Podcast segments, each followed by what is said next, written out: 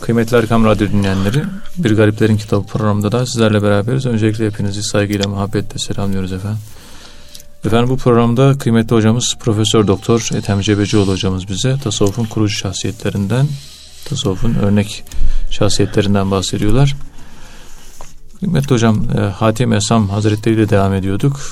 Hatim Esam'a ümmetin dokmanı diyorlar ve tasavvuf anlayışını üç esasa dayandırdığını söylüyorlar. Birincisi insan dünya ilişkilerinde zühd, insan toplum ilişkilerinde iyi niyete davranan bir iyi niyete dayanan bir davranış biçimi, insan Allah ilişkisinde de ihlas ve samimiyete dayanan bir ibadet. Yani Allah'la olan ilişkide samimiyetle yapılan ibadet insan toplum ilişkilerinde iyi niyete dayanan davranış ve insan dünya ilişkilerinde de zühd hayatı bu şekilde yani üç e, şeyle Hatem Yasam özetiyorlar. Dilerseniz bunu izah ederek başlayabiliriz kıymetli hocam. Buyurun.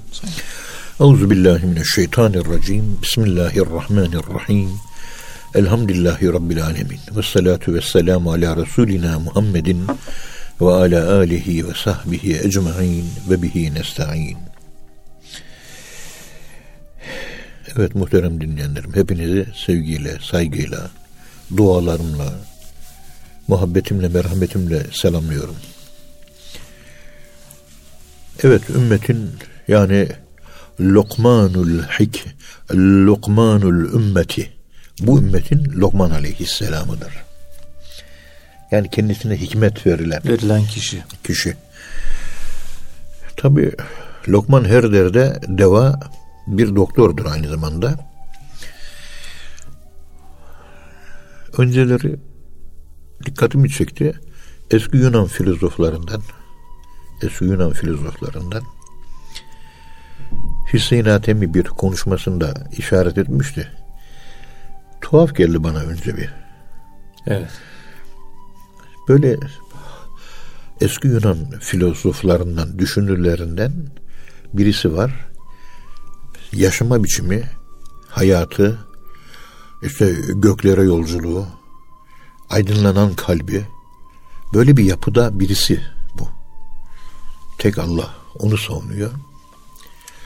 Ama hayatı çok böyle şey flu, çok net değil. Alkmenon adı bu. Sanırım dedi Hüseyin Hatemi Bey bu eski Yunan hakimlerinden, hikmet sahiplerinden şu Lokman aleyhisselama da hikmet verilmiştir diye Kur'an'da ayet var. Ve ateyna Lokmanel hikmete falan diye evet, ayet-i kerimelerde öyle geçiyor. Lokman hakim. Tabi Lokman hakim deniliyor. Evet. Kim onu hekim diye yazıyor, doktor diyorlar. Evet, evet bir doktorluğu var. Ama asıl hikmet ee, esas e, hikmet sahibi bir doktor. Evet. Yani ruh hastalıklarına iyi geliyor, nefis hastalıklarına iyi geliyor. Psikiyatr doktor da diyemiyorsunuz. Psikiyatr doktor nefis hastalığından ziyade bedene yansımış e, psikosomatik yönüyle ilgileniyorlar. Bugün psikologlar biliyorsunuz. Ve hastalıklar esas merkeze gidip de oradan tedavi olmadığı için mutlak tedavi bugün psikiyatristler tarafından yapılamıyor. Maalesef. Yeri gelmişken buna da bir işarette bulunayım. Buyurun. Şimdi hayatında acı tecrübeler yaşayanlar var. Uruguay ile Paraguay arasında milli maç oluyor. Yıl 1960-58 o yıllar. Evet. İşte Paraguay'dan Uruguay'a milli takım uçakla uçarken Ant Dağları'nda düşüyor ve uçağın içerisindeki yolcu sayısı 80 kadarsa bunun 35'i ölüyor, 55 kişi de hayatta kalıyor. Evet. Orada tabii ölüm olayıyla yüz yüze geliyorlar. Bir soğuktan donma tehlikesi var. İki yiyecek bitiyor hemen. Bir hafta ancak dayanmış, iki hafta daha fazla değil. 48 gün falan orada dağda kalıyorlar. Evet. Bunu ilk defa şey de okumuştum. Ee, bütün dünya diye e, bilimsel bir dergi var. Şeyde Amerika'da yayınlanıyor. Adı Reader's Digest. okuyucunun dergici, dergisi. Reader's Digest. Evet. Okuyucunun dergisi. Bütün dünyada yayınlanıyor. Hatta şu anda o dergiye biraz da Kemalist bir çizgide olmak üzere Başkent Üniversitesi hala yayınlamaya bütün dünya ismini devam ediyor. Evet. Tabii popülist bir bilimsel dergi. Ama olan olayı orada anlatıyor. Orada okudum bunu ben ilk defa. Orada hayatta kalan işte 55 kişiden bir 10 kişi daha donarak ölüyor. Ama geriye kalan 45 kişi en sonunda 48 gün sonra kurtulmuş. İçlerinden bir tanesi ayrılıyor. Macerayı göz önüne alıyor. Durmadan yok aşağı ineyim ben diyor. Nereye kadar gideceğim diyor. Yanında bir parça o sırada insan eti. insanlar kesmişler. Etini don, donuk zaten eksi 30 derece, eksi 30 20 derece, derece falan. Evet. 7000 metre, 6500 metre yükseklik. Onu donmuş et yiyerek, insan eti yiyerek hayatta kaldılar. Hatta Diyanet İşleri Başkanlığı'na o sırada soru da soruldu bizim Türk Diyanetine. Bu şekilde mecbur kalırsak, Kur'an-ı Kerim'e göre e, darurat tubihul mahzurat kuralına göre mecellede Zaten insan eti yenilerek hayatta kalınabilir mi? E, Diyanet olumlu fetva vermedi. Bana göre doğru fetva verdi. Yenmez. Ölürsün ama bir insan eti yenmez. Ama domuz eti olsa yenebilir yani. Ama insan eti yenmez. Evet. Ya onlar yemiş. Tabi onlar Müslüman diye böyle bir problem yok. Evet. Hadi bir Müslümanın başına geçse Allah göstermesin ne olur. Bu insanlar ölümle yüz yüze geliyor. Ve 38 gün sürekli ölümün kapısında bekliyorlar. Tir tir titriyorlar. İçlerinde ateistler var dualar ediyorlar. Allah'ım diyor. Beni kurtar diyor. Hiç kiliseyle alakası yok. Bu e, İrfan hocamızın söylediği gibi evet. Profesör Doktor İrfan Gündüz hocamızın İrfan dediği gibi e, düşen uçakta ateist olmaz. Düşen uçakta ateist olmaz diyor evet. O şekilde dağın başına donmak üzere olan bir kimsenin dayanacağı bir tek şey kendi özüdür. Özü de Allah'ın başladığı yerdir. Allah değildir özümüz. Başladığı yerdir. Evet. Onu da yanlış tarif ediyorlar. Panteist bir inançtır o. Onu da bir ayrı tartışma konusu girelim. Şimdi girmek istemiyorum. Adam aşağı iniyor falan. Epey bir zorluk. Bir hafta içerisinde elinde yiyecek bitiyor. iki gün aç gidiyor. En sonunda karların iyice azalmış. Bir tane çift çocuğu görüyor. Koyunları otlatırken. Diyor ki oğlum evladım diyor. Biz uçaktan düşenlerin deniz ben ben diyor. Hemen annene babana haber ver diyor. Geliyorlar. Ne oldu diyor. İşte biz uçağımız düştü. Günlerden beri orada kaldık. İnsan eti yiyoruz. Artık ölülerin etini yiyoruz. Hemen haber verin. Zaten araştırma yapıyorlar. Bulamıyor, bulamamışlar. Hemen orada polise bilmem ne hemen haber oluyor. Alelacele helikopterlerle falan çıkılıyor ve kurtarılıyor hepsi. Ama e, 48 gün falan orada kalmışlar. Bu acı tecrübeyi geçirdikten sonraki insanların hayatındaki değişikliği gözlemlemişler psikologlar. Bununla ilgili yayınlar yapılmış. Bununla ilgili makaleler yazılmış. Ne olmuş biliyor musunuz? Hepsi dürüst insan olmuş. Dürüst insan olmuş. Hayatı anlamışlar. Evet, Niye? Ölümü, ölümü anlayınca hayatı anlamışlar. Evet. Ve insanın değerini anlamışlar. Daha saygılı olmuşlar. Efendi kibar ve nazik olmuşlar. Dinsizleri dindar olmuş. Kiliseye gitmeyenler kiliseye gider hale gelmiş. Hemen hemen o geriye kalan kurtulan 45 kişiden e, ikisi üçü hariç geri kalanı dindar e, yani dinine bağlı ama dindar değil dindar olmuş. Allah'ın inkarını Allah'a kabul ediyor olmuş. Ateizmden kurtulmuş. İşte dikkat edin. Bugünkü psikoloji tedavi ederken zamansızlığa götürüp de orada ölüm nedir? Ölümün çıplaklığıyla karşılaşıp bütün vücudu buz gibi soğuk kalacak zamansızlığı, yokluğu, hiçliği, Allah'ın büyük azametini gördüğü zaman psikolojik tedavi oradan başlayacaktır. Psikologlar oraya götürmüyor. Çünkü psikologlarımız Allah'a inanmıyor. Evet. Feiza meruttu fehuve yeşfin. Ben hasta olunca doktora yani Allah'a giderim diyor. Şifayı veren Allah. Şifa doktor aracıdır. Evet. Bunun bunun yöntemi nedir? Uzun yıllardan beri bu dönüşüm acaba insanı teiz, ateizmden kurtaracak bu dönüşüm nasıl sağlanabilir? Kendi içimizdeki yoklukları yaşamak. Açlıkları yaşamak, hiçlikleri yaşamak. Efendim söyleyeyim yani ölümle yüzle gelmek, zamansızlık nedir? Öbür dünya nedir? Semavat nedir? Melekler nedir? Allah nedir? Ahiret nedir? Cennet nedir? Bu kitap ne? Vahiy ne? Melek ne? Cebrail ne? Toprak ne? Mezar ne? Kefen ne? Tabut ne? Tabutun içerisine yatıyor. Öyle sufiler vardı. E, Halvi Tarık'ına mensup Ankara'da mübarek bir Hüseyin Aziz Hazretleri'nin müridinden öyle bir hatırlıyorum. Evet. Adamcağız e, yatsı namazını kılınca gidiyor kefenini giyiyor şeye yatıyor tabuta yatıyor. İki saat sonra kalkıyor ondan sonra sabah kadar ibadetle meşgul oluyor. Yani ölümü içselleştiriyor. Biz ölümü modern insan ve modern akıl nesnelleştirmiştir. Öznelleştirin, içselleştirin. Çünkü sonunda öleceksiniz.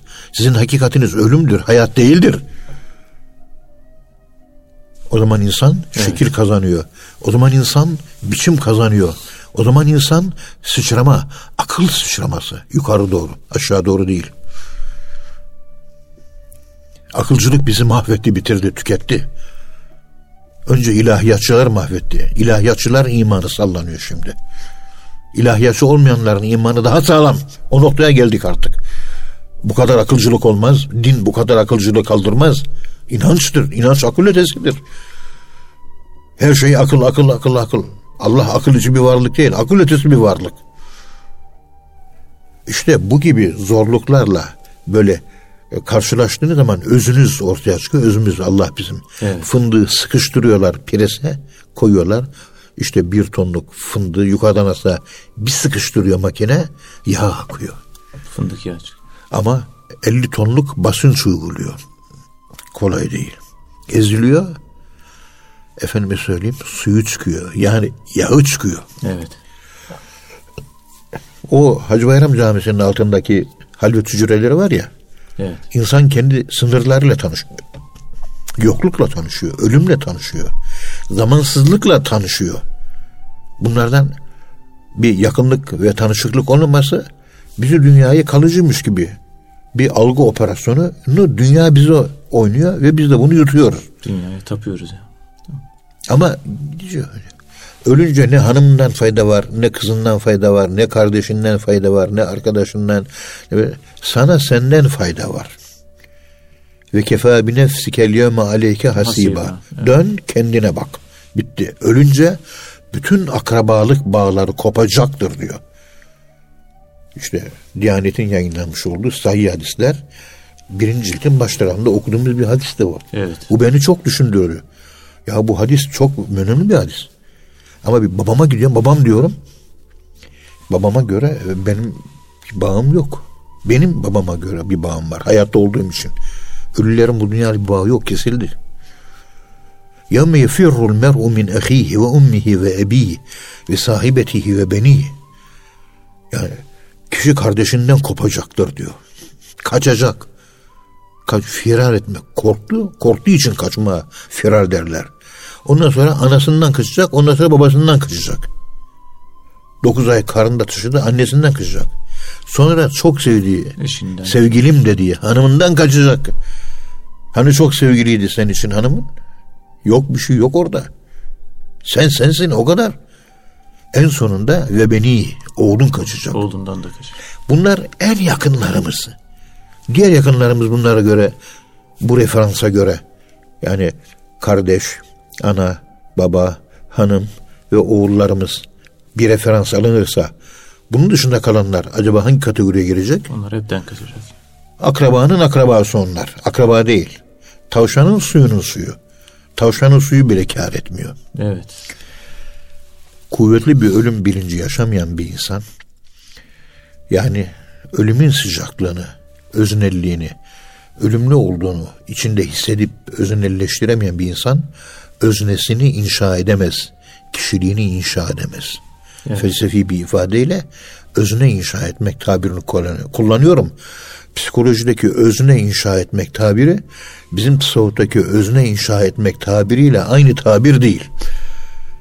Bakıyorsunuz bazı psikolog arkadaşlar ikisi aynı şeymiş gibi göstermeye çalışıyorlar. Hayır. Bizim özne dediğimiz şeyin Allah'la direkt bağlantısı var. Modern psikolojide o bağ yoktur. Sekülerdir, kopuktur. Onun için tedavi olmuyor. Onun için tedavi kabul etmiyor. İşte burada ümmetin lokmalı diye bilinen e, Hatemi Esam'ın bu üç esası dünya ile ilişkisinde dünyaya rağbet etmemek. Bak dünyayı reddetmek değil. Hep bunu zühdü dünyaya reddetmek. Zahit dediğin insanlar bu dünyada yaşamıyor mu? Yaşıyor. yaşıyor. Yemek yemiyor mu? Yiyor. Evli değil mi? Evli. Hani dünyaya reddediyordu? Her zahit evlidir. Yemek yer. Çoluğu çocuğu olur. Bir de iyi kötü dünyevi bir işi olur. Evet. Dünyayı reddetme hareketi zahitlik diyor. Reddetme hareketi değil. Gereği, gerektiği kadarıyla hakikati kadarıyla değer vermek anlamına geliyor. Evet. Ne kadar hakikati var o kadar değer veriyorsun. Bitti.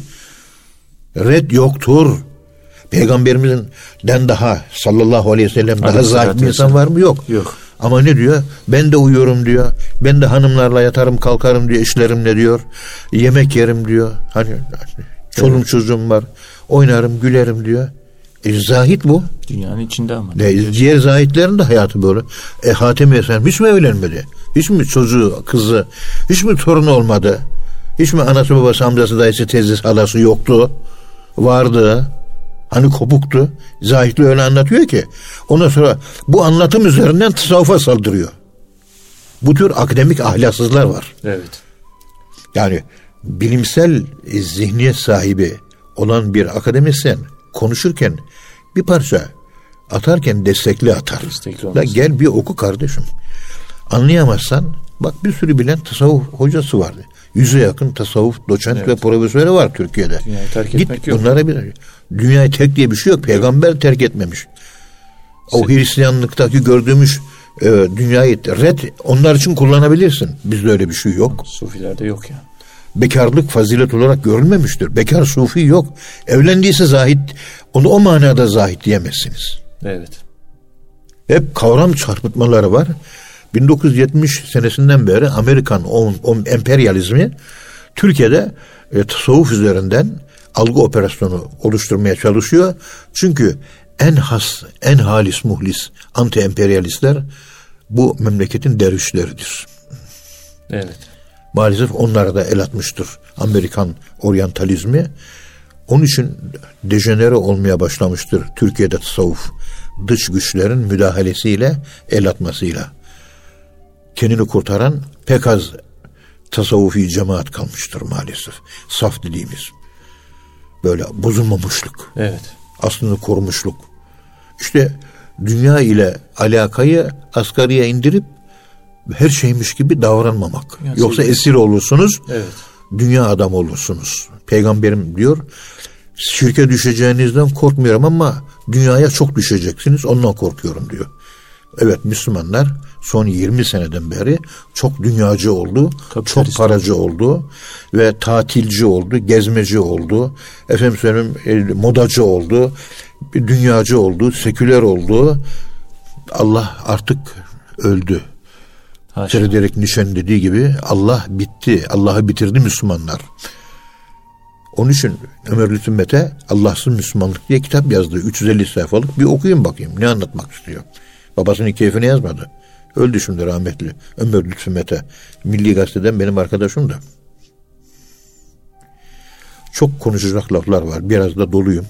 Boşalmış oluyorum. Affet evet. beni vahid. Estağfurullah. Allah razı olsun.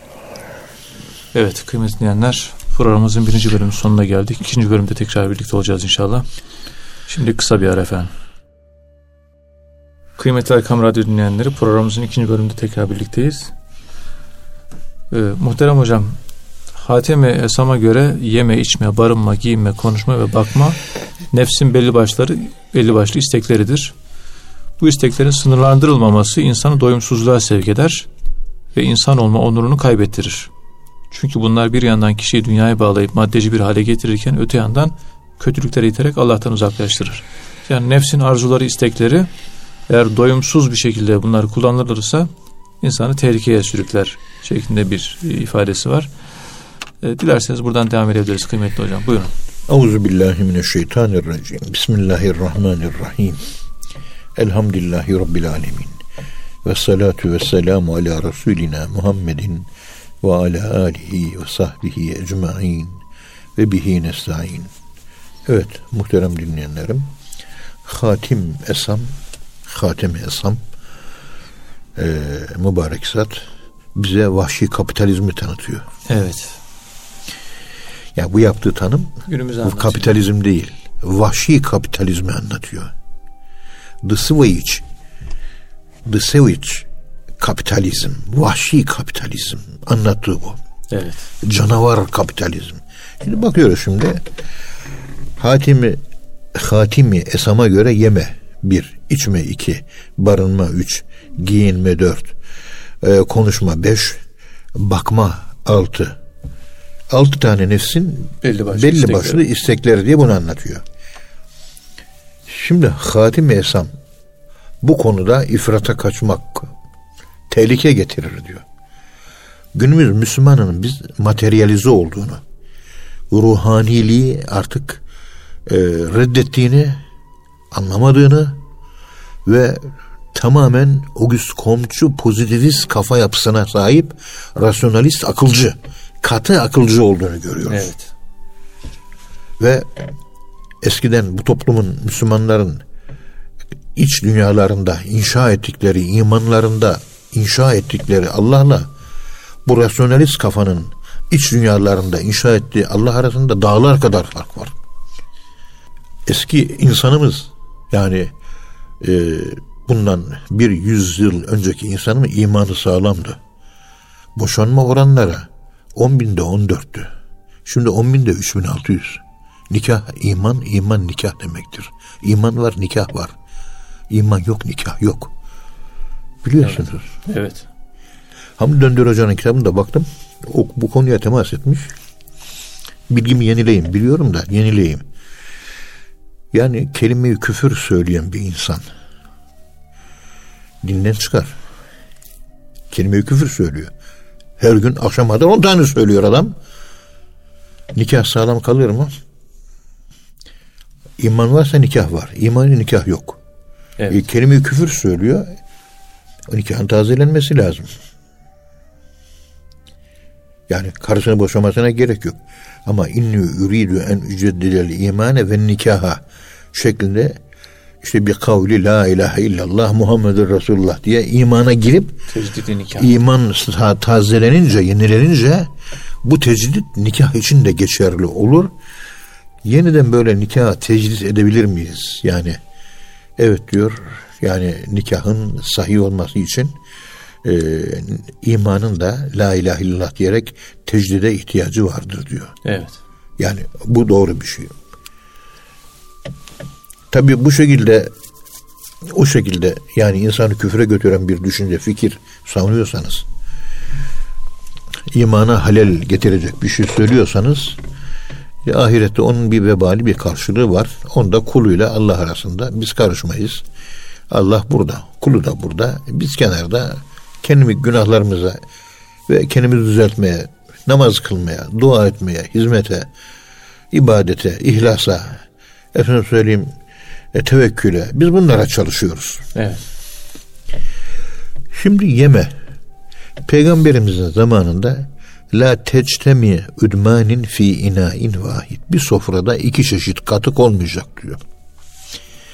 Ekmek var, bir tane katık olacak. Tek çeşit yemek. Tabi. Halil Halil İnalcık tarihçi işte 100 yaşlarında falan öldü Halil İnalcık. Onun bir makalesinde bu yemek konusunu okumuştum. Bizanslılara Bizans alındıktan sonra İstanbul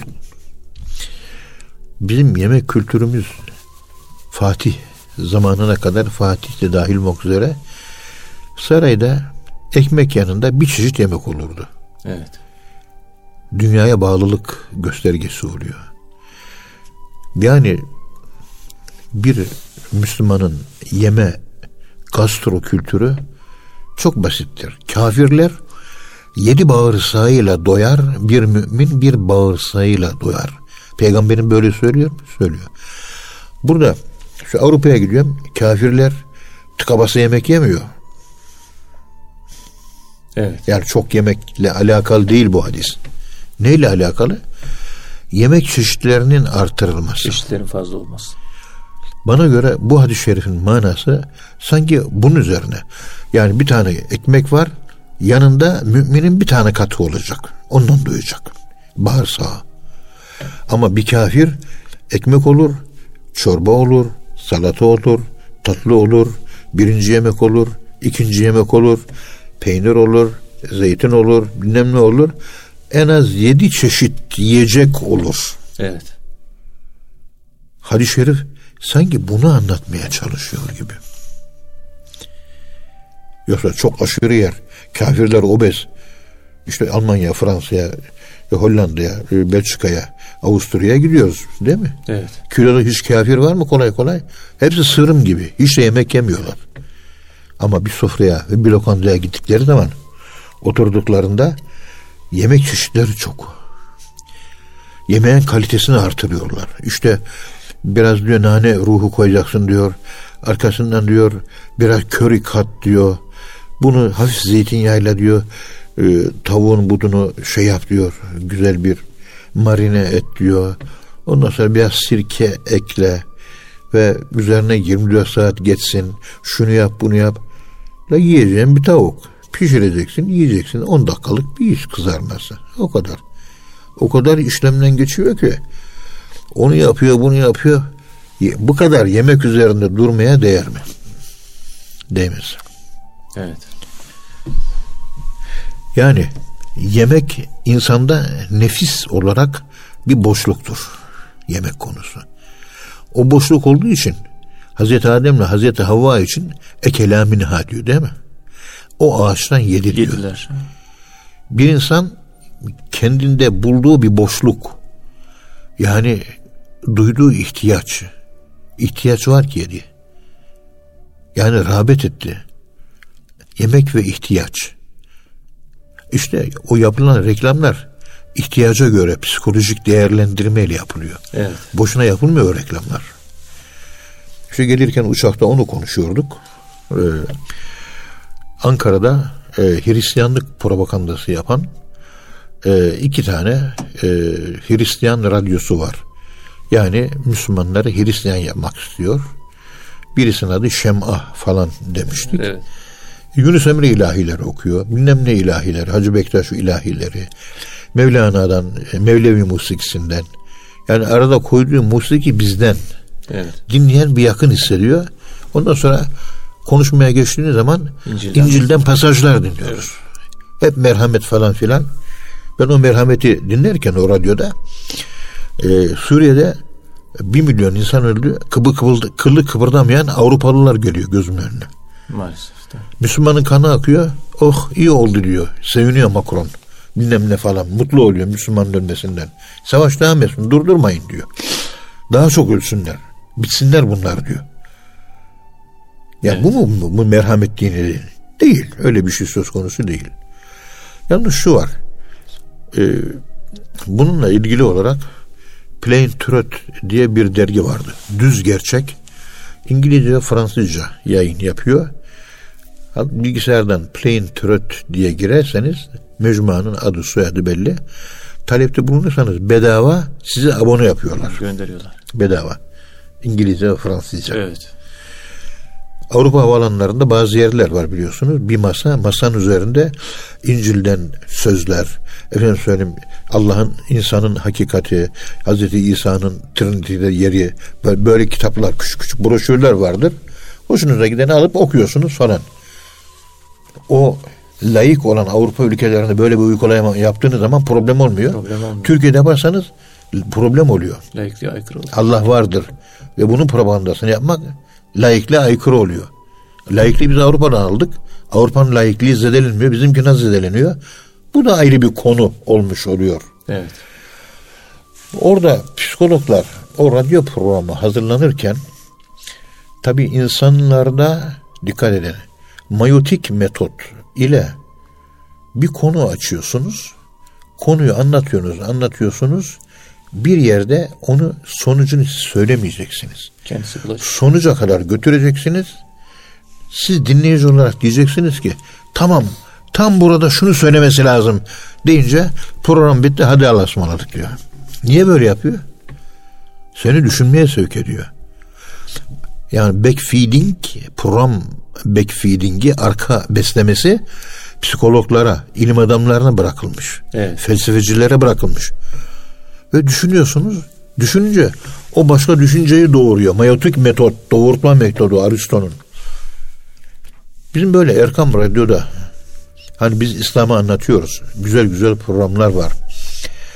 Onların kullandığı metotlardan metot bilgi değil bize böyle onların dininden bize ne? Metot Bize usul. O usul, o metot e, acaba biz o, o metodu üzerine metodu İslamileştirebilip e, Müslüman elbisesi giydirebilir miyiz? Sarık ve cübbe takabilir miyiz? Kitlelere Tesbihli, bilmem neli, he. Kitlelere nasıl ulaşıyor? Bu uzun yılların çalışması. Subliminal mesaj da yolluyorlar o radyo programlarında. Biz bu Erkam Radyo olarak acaba o metotlardan bir yakından bir inceleme alsak, bu konunun uzmanı arkadaşlar incelese, Evet. bu yönde bir sıçrama yapmaya çalışsak, bir ışık yakmaya çalışsak acaba nasıl olur? Bir açılım eğer diyorsak bu da bir açılımdır. Metot arayışı. Metot arayışı. Yani her çeşit e, fikri e, olarak, ilmi olarak kişiler, şahsiyetler geliyor. İşte 52 program yapılıyor. Çok güzel. Erkam Radyo bir okul gibi oldu. Tamam güzel. Bu veriliş yani bilgilerin veriliş yönteminin metot olarak nasıl yapılması gerektiği üzerine metodik bir çalıştay düzenlense. Şunu yapsak nasıl olur? Bunu yapsak nasıl olur? Mut- Mutlaka müzik unsurunu kullan, kullanıyorlar mesela. Evet. Müziği kullanıyor tabii. Edebiyat unsurunu kullanıyorlar. Şiir unsurunu kullanıyorlar. Hep merhamet damarına basarak, hep sevgi damarına basarak onun üzerinden ciddi problemlere e, dönüş yapıyorlar. Referansları bu. Evet. O referansları biz nasıl kullanabiliriz ki Kur'an-ı Kerim rahmet ve sevgi ayetleriyle dolu olduğu halde. İşte bunu da bir düşünmemiz lazım. Yani nasıl düşünebiliriz? Nasıl acaba e, bir sıçrama, e, daha bir gelişme, e, daha bir faydalı ol- olabilme adına bunları nasıl gerçekleştirebiliriz de kendi aramızda bir tartışmamız, lazım. Tartışmamız lazım. Evet. Konuyu ben dağıtmak istemiyorum. Esas, tabii konu konu içerisinde konu çıkartıyor. Bir yeme deyince Müslüman artık biz Müslümanlar peygamberimizin ifade ettiği gibi soframızda e, yedi çeşit yemek var hepimizin. Akşam eve git, gidiyorsunuz. İşte zeytin yedim. Bir. ıspanak yedim. iki elma yedim. Üç. Bir de ekmek yedim. Ben kendimi anlatıyorum şu anda. Bir tane ekmek vardı. Üç tane katık vardı dün akşam. Ama bu da iyi büyük başarı. Yaşım 70. 70 yaşında dün akşam yediğimi hatırlayabiliyorum. Şimdi kendimle iftihar edebilirim yani. Bu da güzel bir şey. Hatırlayabiliyorum. Da şey e, unutma hastalığı falan basamamış.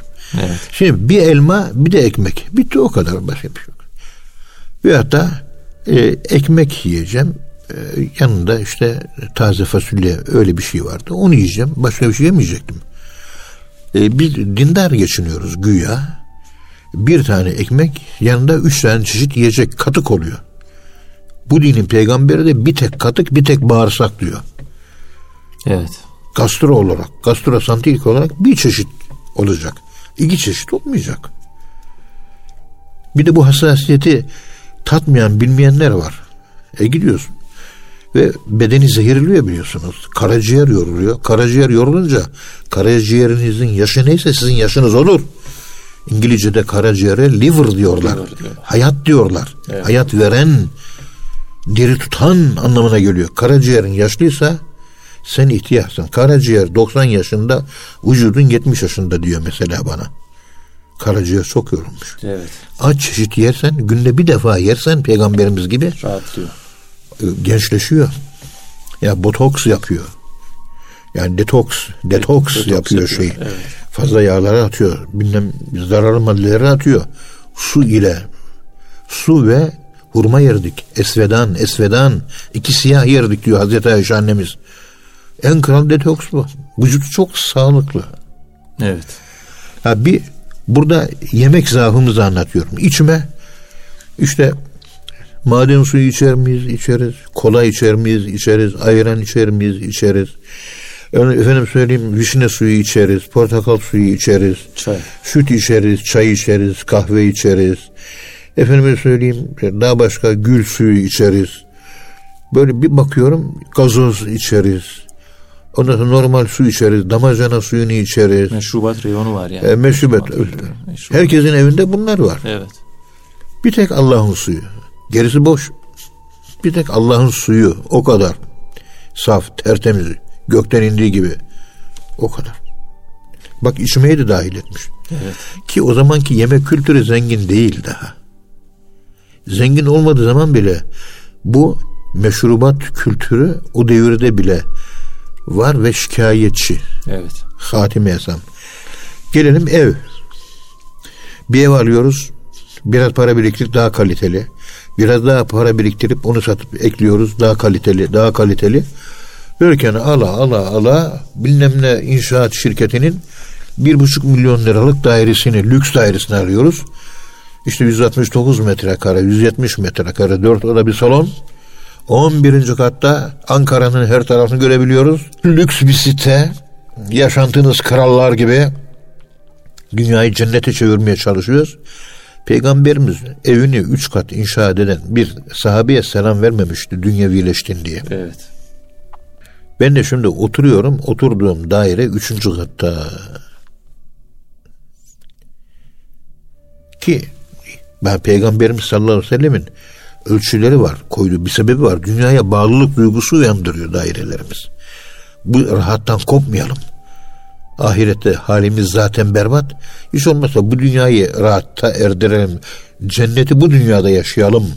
Bilinç altında açığa çıkmamış olarak bu fikir var bizde. Yani ev konusunu biliyorsunuz. Evet. Herkes ev konusunda bir tür psikolojik travmaya maruz kalmıştır. Ev alıyor 500 bin liralık ev diyor. 3 oda bir salon falanca semtte diyor. Falanca kaliteli bir semtte. Oranda akıllı bir evim olsun diyor. Tek katlı olsun diyor. iki katlı olsun, dubleks olsun diyor. Bahçesi olsun, havuzlu olsun, yüzeyim. Bilmem ne yapayım falan. Bunu düşünüyor. Ha 5 milyon lira ama. Evet. Evde telefonuyla buradan telefon ediyorsun İstanbul'dan. Evine akıllı ev olduğu için buradan kaloriferini İstanbul'dan yakıyorsun. Uçakla varana kadar ev ısınıyor. Ev, ocağın üzerinde yemek ılık hale geliyor falan. Bulaşık yıkanmış oluyor, hazır oluyor. Bir de robot Asimov yapıldı. Ev hizmetlerinde hanımlara yardımcı olacakmış. Asimov, robot. Ev işlerinin bir kısmını o yapıyormuş mesela şimdi. Bastırın şu kadar 50 bin doları. Hanımlara rahatlık. Hanım yatıyor, gazetesinin mecmuasını okuyor. Arkadaşlarla WhatsApp'ta görüşmeler yapıyor. O zavallı robot da adı Asimov ev işlerini yapıyor. Yapay zeka. İnsan gibi çalışan makineler geliyor şimdi. Evet. Giyinme konusu, moda konusunu konuşmuyoruz. Konuşma. İnsanların önünü açtığı zaman kimse susturamıyor artık. Herkes her şeyi biliyor. Ve gözle bakma. Akşam televizyon dizilerini efendim dünyaya gözünü açmak, kapamayı unutmuşuz. İç gözün açılması, dış dünyaya kapatabilirsen açılır. Evet. Tefekkür gücü. Biraz gözünü yummayı bileceksin. Gözümüz var. iki tane de kapağı var. Bir bakacaksın, iki bakmayacaksın anlamına geliyor. Bunun haricinde işitme ile ilgili bir şey var. Onu söylemiyor burada. Bir de işitme. Yani müzik hastalıkları var. Bilmem ne hastalıkları var. Gözde seyir hastalıkları var. Bunlar insanın arabasının badanaj pardon patinaj yaptığı patinaj yokuşlar olur. Evet. Ve insan zavallılaşır, fakirleşir diyor. Evet bakın dış zenginlik meydana geliyor. Elbisemizde, yediğimiz, içliklerimizde bir zenginlik gözüküyor. Konuşmamız çok güzel. Öylesine ki tatlı konuşmalar yapılıyor ki ağzımızı açıyoruz ve karşımızdaki insana hayranlıkla bakıyoruz. Giyinme konusunda, moda konusunda o kadar hassas ki. işte paçası şu kadar dar oluyor. Onlara şu deniliyor diyorsun değil mi? Evet. Moda oymuş mesela. Ama bunu işte hatim esam siz bunlara ağırlık verirseniz sizin kişiliğiniz, insanlığınız zayıflar. Zayıflar diyor evet. Dışınızı süslediniz, içiniz ki, e, zayıfladı. Sınırlı Mevlana'nın. Mevlana Hazretleri'nin dediği gibi nice insanlar var. E, nice insanlar gördüm. Üzerinde elbise yok. Nice elbiseler gördüm. içinde insan yok. Evet. Bu konuşma konusunda talebelerime hiçbir zaman söylediğim halde muvaffak olamadım. Yok hala. Hatta bir şaka da yaptım. Talebelerinden bir tanesi geçen dersten, doktor dersinden çıktım. Konuşmayın dedim. Anlattım gerekçelerini. Anladı hepsi. Yani niçin? Ya şu konuşmayı kesin. Hayatımda bakın iki tane evliya gördüm. Aklı başında. İkisi de sessizdi. Konuşunca lüzumu kadar konuşur. Lüzumsuz asla konuşmazdı. Evet. Lüzumlu konuşmaya gevezelik denmez. Epey anlattım. Kafaları yattı. Dersten çıktım. Talebelerinden bir tanesine eğildim. Dedim ki bakın şimdi içerideki yaptığım ders talebelerime tesir etmedi. Gelin göstereyim dedim. İki kişi yanıma aldım. Bir dışarıda bekleyen talebeme evladım nasılsın dedim. Teşekkür ederim hocam iyiyim dedi. Bak hala konuşuyor görüyor musun? Ne yapacaktın? Başını üzerine sallayacaktın. Konuşmadan iyiyim diyecektin diye böyle bir işi Latife. e, latife kabilinden. E, tabii bu kadar da olmaz da. Tabii. Yani latife yoluyla anlatmaya çalıştık. Bu sefer hepsi tebessüm ettiler. Ya hocam çok fena bir yerden yakaladın. Yani insan mecbur konuşacak. iyiyim diyecek. Mecbur. O bile konuşmadan sayılır. Demek istemiyorum ama sayılır. Evet. Allah razı olsun hocam. Ağzınıza sağlık. Kıymetli dinleyenler hocamıza çok teşekkür ediyoruz. Efendim bir program daha sonuna geldik. Bir sonraki programda buluşuncaya dek hepinizi Allah'a emanet ediyoruz. Hoşçakalın efendim.